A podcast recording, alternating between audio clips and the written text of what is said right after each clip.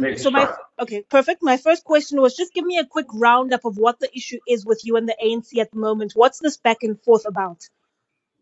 Well, it's not really a back and forth. What happened was that I expressed the intention together with a few members of the ANC to lay criminal charges of theft, theft, fraud and corruption and various statutory crimes against the top five, the national office bearers of the African National Congress.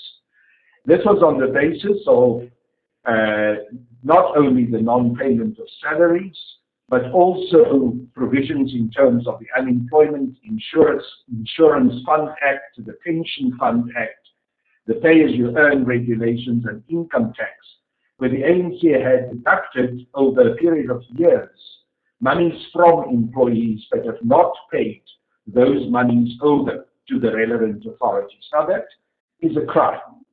And when one becomes aware of a crime, in terms of my understanding of citizenship, but also in terms of the law, you have to report such a crime.